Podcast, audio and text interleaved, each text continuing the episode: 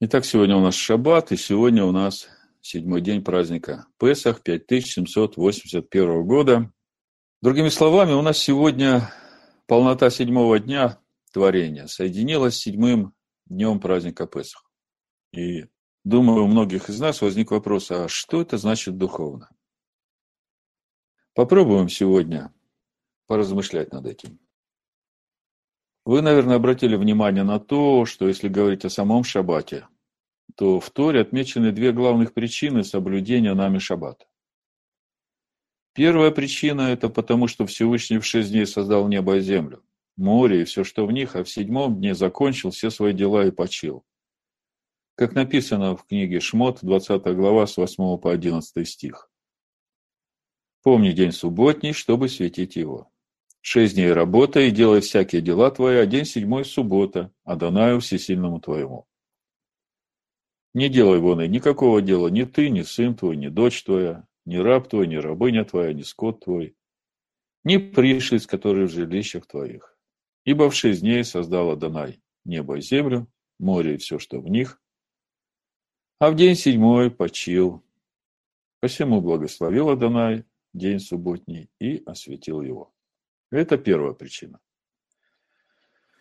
Второй главной причиной соблюдения шаббата является именно то, чтобы мы помнили, что рабами мы были в земле египетской.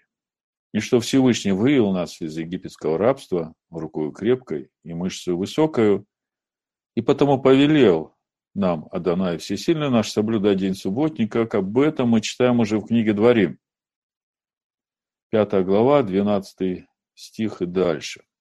Заметьте, что это Маше говорит уже поколению, которое прошло пустыню, 42 стоянки практически, и стоит на входе в обетованную землю.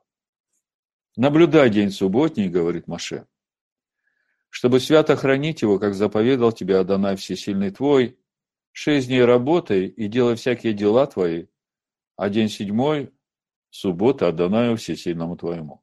Не делай вон и никакого дела ни ты, ни сын твой, ни дочь твоя, ни раб твой, ни раба твоя, ни волк твой, ни осел твой, ни всякий скот твой, ни пришелец твой, который у тебя, чтобы отдохнул раб твой и раба твоя, как и ты. И помни, что ты был рабом в земле египетской, но Адонай Всесильный твой вывел тебя оттуда рукою крепкую, мышцу высокую, потому и повелел тебе Адонай Всесильный твой соблюдать день субботний. И на первый взгляд может показаться немного странным тот факт, что два не связанных между собой события, сотворение мира, вхождение в покой в седьмой день Всевышнего и египетское рабство и выход из него. Две эти причины являются главными причинами для нас соблюдения шаббата. Действительно, что может быть общего между покоем седьмого дня при сотворении мира и египетским рабством. Все дело в том, что во всем, что делает Всевышний, есть один очень важный духовный принцип, я бы сказал, духовный закон, о котором Всевышний говорит через пророка Ишаягу в 46 главе, э, в 10 стихе. Написано, «Я возвещаю от начала, что будет в конце» и от древних времен то, что еще не сделалось. Говорю, мой совет состоится, и все, что мне угодно, я сделаю. Так говорит Всевышний. Можно сказать, что именно тот факт, что Всевышний от самого начала отрешит, возвещает то, что будет в конце, и является духовным законом действования Всевышнего в этом мире.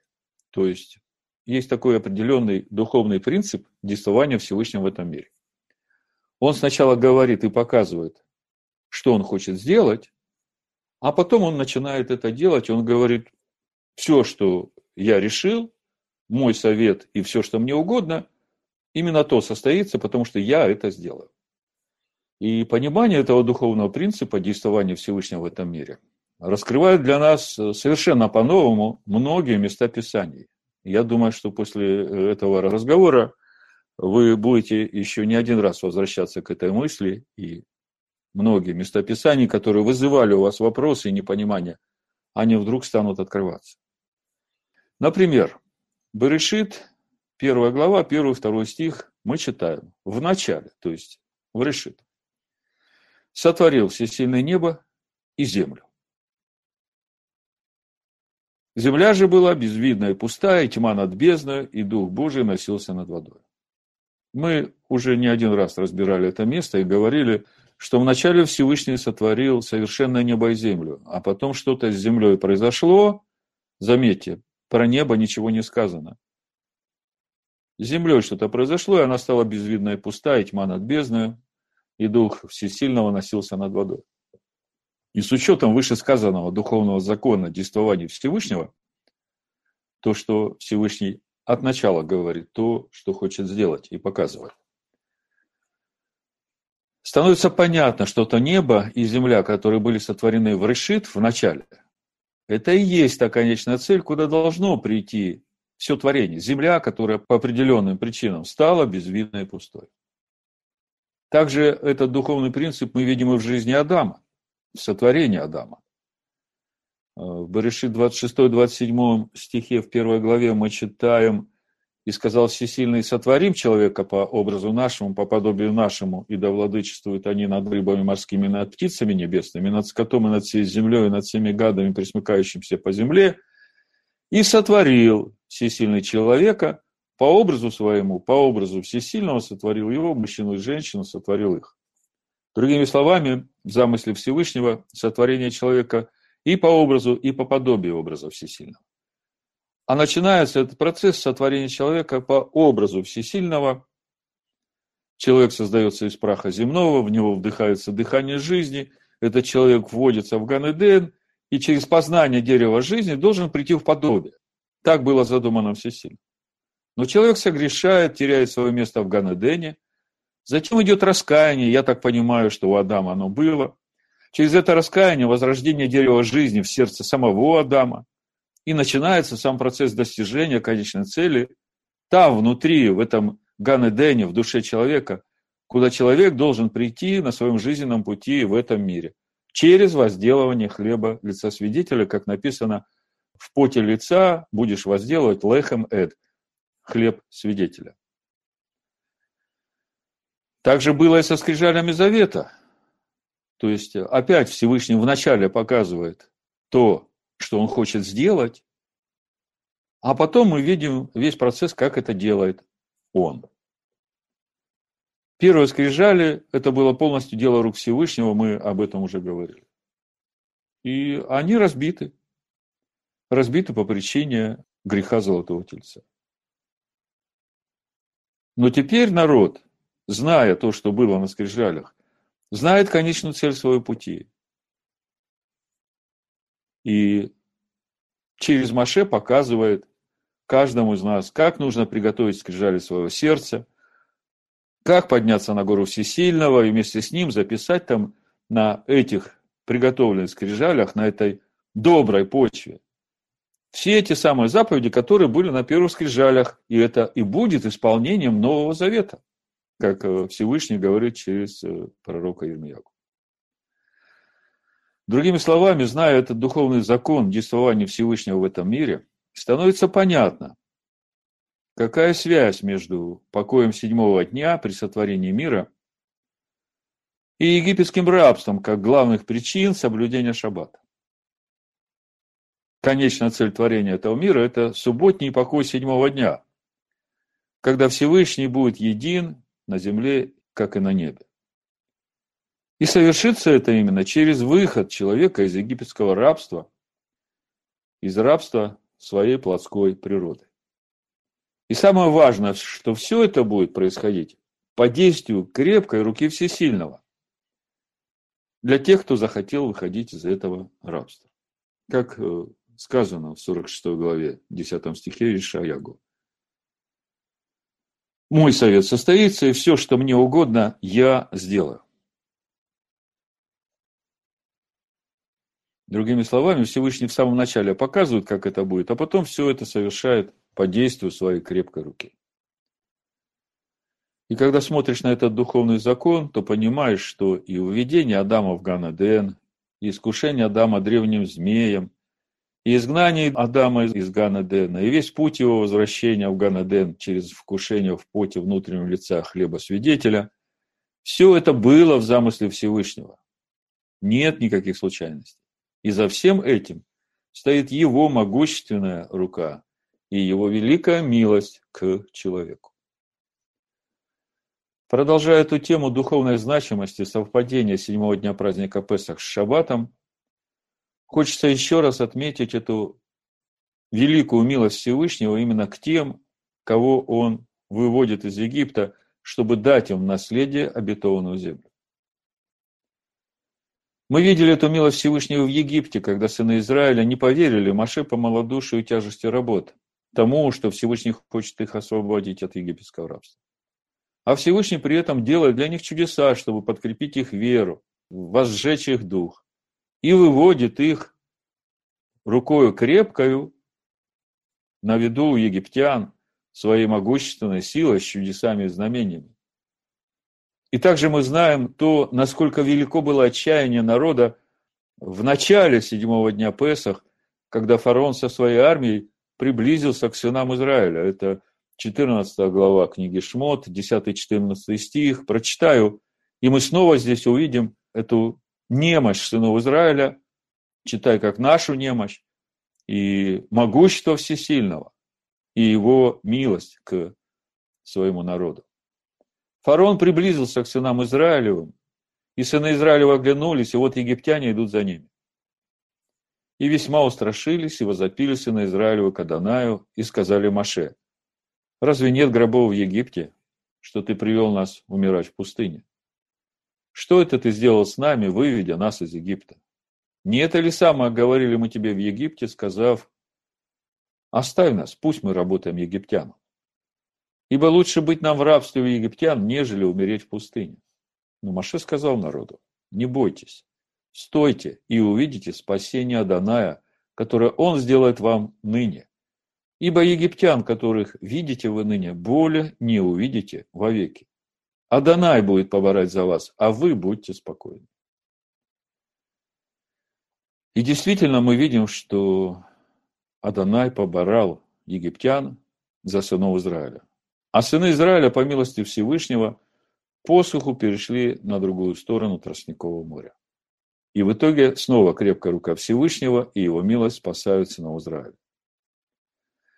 Но это не последний раз, когда Всевышний будет являть свою милость избранным своим. Сегодняшний шаббат совпал с седьмым днем праздника Песах. А седьмой день праздника Песах – это день песни на море.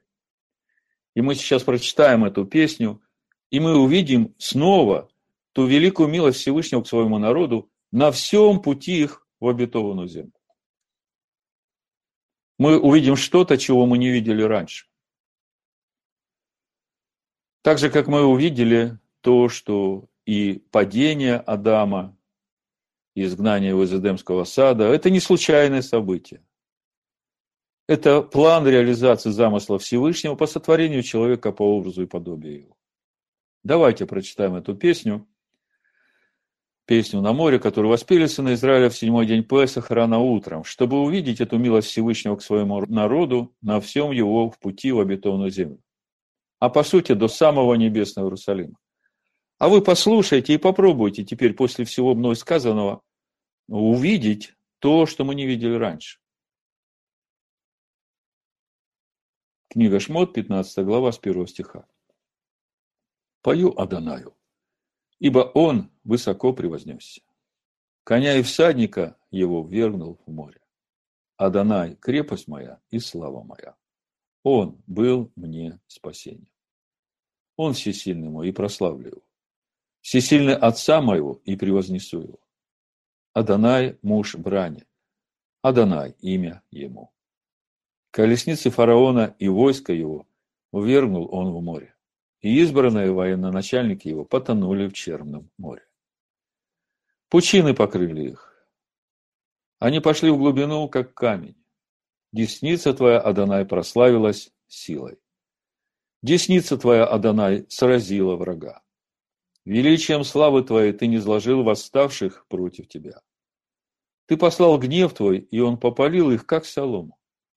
От дуновения твоего расступились воды, влага стала, как стена. Огустели пучины в сердце моря. Враг сказал, погонюсь, настигну, разделю добычу.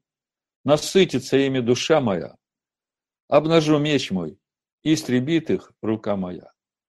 Ты дунул духом твоим и покрыло их море. Они погрузились, как свинец в великих водах. Кто, как ты, Адонай, между богами? Кто, как ты, величественен святостью, досточтим хвалами, творец чудес? Ты простер десницу твою, поглотила их земля. Ты ведешь милостью твоею народ сей, который ты избавил. Сопровождаешь силою твоею в жилище святыни твоей. Услышали народы и трепещут. Ужас объял жителей филистимских. Тогда смутились князья и домовы, трепет объял вождей моавицких, уныли все жители Ханаана. Да нападет на них страх и ужас от величия мышцы твоей, да не имеют они, как камень, доколе проходит народ твой. Адонай, доколе проходит сей народ, который ты приобрел. Веди его и насади его на горе достояния твоего, на месте, которое ты соделал жилищем себе, Адонай, во святилище, которое создали руки твои, владыка. Адонай будет царствовать вовеки и в вечность. Аллилуйя. Даже при первом прочтении этой песни обращает на себя внимание то, что в этой песне поется не только о событиях, свидетелями которых в тот момент были все стоящие на берегу Тростникового моря, но и будущие события, которые будут в жизни сынов Израиля спустя 40 лет, когда они будут проходить через земли Эдома и Маава, как написано в 13-15 стихах. «Ты ведешь милостью твой народ сей, который ты избавил, сопровождаешь силой твою в жилище святыни твоей. Услышали народы и трепещут, ужас объял жителей филистимских, тогда смутились князья и домовы. Трепет объял вождей моавицких, уныли все жители Ханаана. И кто-нибудь скажет, ну и что тут удивительного? Маше ведь пророк. Вы знаете, что тут удивительно? То, что из этого текста можно сделать вывод о том, что Маше уже здесь знал о грехе разведчиков и о 40 годах странствования в пустыне. Почему я делаю такой вывод? Потому что если бы разведчики, посланные осматривать обетованную землю, вернувшись назад, не расслабили сердец сынов Израиля, то тогда народ не проходил бы через земли дома и Маава. Они бы напрямую через Кадес вошли в обетованную землю. Давайте посмотрим, как это было. Помните, они во второй год по выходе из Египта двинулись от горы Хариф в обетованную землю, через несколько переходов остановились в Кадесе, что в пустыне Паран. И именно оттуда были посланы разведчики. В числах 13 главе, Бамидбар 13 глава, с 26 по 27 стих написано. «И высмотрев землю, возвратились они через 40 дней и пошли и пришли к Маше и Аарону и ко всему обществу сынов Израилевых в пустыню Фаран, Паран, в Кадес. И принесли им и всему обществу ответ, и показали им плоды земли. А Кадес – это уже южная граница обетованной земли. В книге Егоша Беннуна в 15 главе с 1 по 4 стих написано «Жребий колену сынов Ягуды по племенам их выпал такой. В смежности с Идумеей была пустыня Син, к югу, при конце Фимана. Южным пределом их был край соленого моря от простирающегося к югу залива. На юге идет он к возвышенности Акравимской, проходит Цин, и восходя с южной стороны к Кадес-Варне, вот это Кадес-Варне, это и есть тот Кадес, где остановились сыны Израиля во второй год, посылая разведчиков. Сейчас мы это увидим в других местах подтверждения проходит Херцон и, восходя до Аддара, поворачивает в Каркая, потом проходит Ацмон, идет к потоку египетскому. Так что конец всего предела есть море. Сей будет южный ваш предел. Другими словами, Кадес Варне, он же Кадес, является границей южных пределов обетованной земли. И то, что Кадес – это тот же самый Кадес Варне, можно увидеть из обращения Халева к Егошева, о котором мы читаем в Егоша бен Нун, 14 главе 6-7 стих. Сыны Ягуды пришли в Галгал к Егошу И сказал ему Халев, сын Ефонин, князиянин, ты знаешь, что говорил Адонай Маше, человеку Божию, о мне и о тебе в Кадес Варне. Я был сорока лет, когда Маше, раб Адоная, посылал меня из Кадес Варни осмотреть землю. Видите, Кадес Варни, и это есть южная граница земли Израиля. Я был сорока лет, когда Маше, раб Адоная, послал меня из Кадес Варни осмотреть землю. И я принес ему в ответ, что было у меня на сердце. Другими словами, если бы разведчики пришли с доброй вестью, то Израиль вошел бы сразу в обетованную землю через Кадес Варни. И тогда сыны дома и моавитяне остались бы с восточной стороны Соленого моря, ну, в стороне от прохождения народа Всесильного в обетованную землю. И тогда э, никаких бы этих событий и с моавитянами, и с идомлянами не было. И вопрос, а Машета поет о них в песне, как мы читаем в 15 стихе 15 главе. Тогда смутились князья и дома, трепет объял вождей Моавицких, уныли все жители Ханара. А это значит, что уже тогда, когда Маше воспевал эту песню, он знал и о грехе разведчиков, и о сорока годах странствования в пустыне. И тем не менее, из текста песни на море мы видим, что Всевышний намерен однозначно привести свой народ на гору Сион – суть небесный Иерушалаем, во святилище, которое создали его руки. Как мы читаем в 17-18 стихе 15 главы. «Веди его и насади его на горе достояния твоего, на месте, которое ты соделал жилищем себе, Адонай, во святилище, которое создали руки твои, владыка, Адонай будет царствовать во веки и в вечность. Мы в начале этого разговора задались вопросом, что значит духовно тот факт, что седьмой день Песах в этом году выпал на шаббат? По моему разумению, это является свидетельством Всевышнего, что конечная цель выхода из Египта – это шаббат, и что Он, по милости своей, сделает это для своего народа. Это шаббат во всем творении, в этом мире, и это шаббат в сердце каждого из нас. И мы видим, что Всевышний уже от начала показал, как это будет в конце. А это значит, что он непременно все это сделает. Что же требуется от нас, если Всевышний все это сделает своей крепкой рукой, по своему совету, который он определил? Можно подумать, что нам совершенно ничего не надо делать, если он все сделает за нас. Есть один мидраж, иудейский мидраш о том, что когда Всевышний повелел народу идти сквозь море, Тростниковое море, первым вошел в воду глава колена Ягуды, Нахшон, сына Минадава. И он шел до тех пор, пока вода дошла до его ноздрей. И только потом море расступилось. И мудрецы спрашивают, чему это нас учит?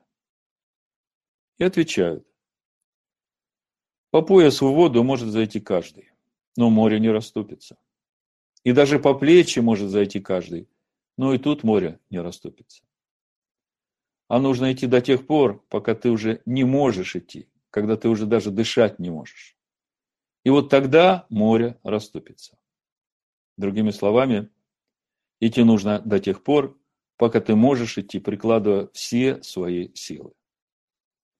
И здесь ответ на то, что же делать нам, если Всевышний все сделает своей крепкой рукой? Ответ в словах песни «Узкий мост». В хаикар. В хаикар лё левахет. Лё левахет клаль. Только ты иди и не бойся ничего. Не бойся ничего, кроме Бога одного. В имени Ишуа Машеха. Амин.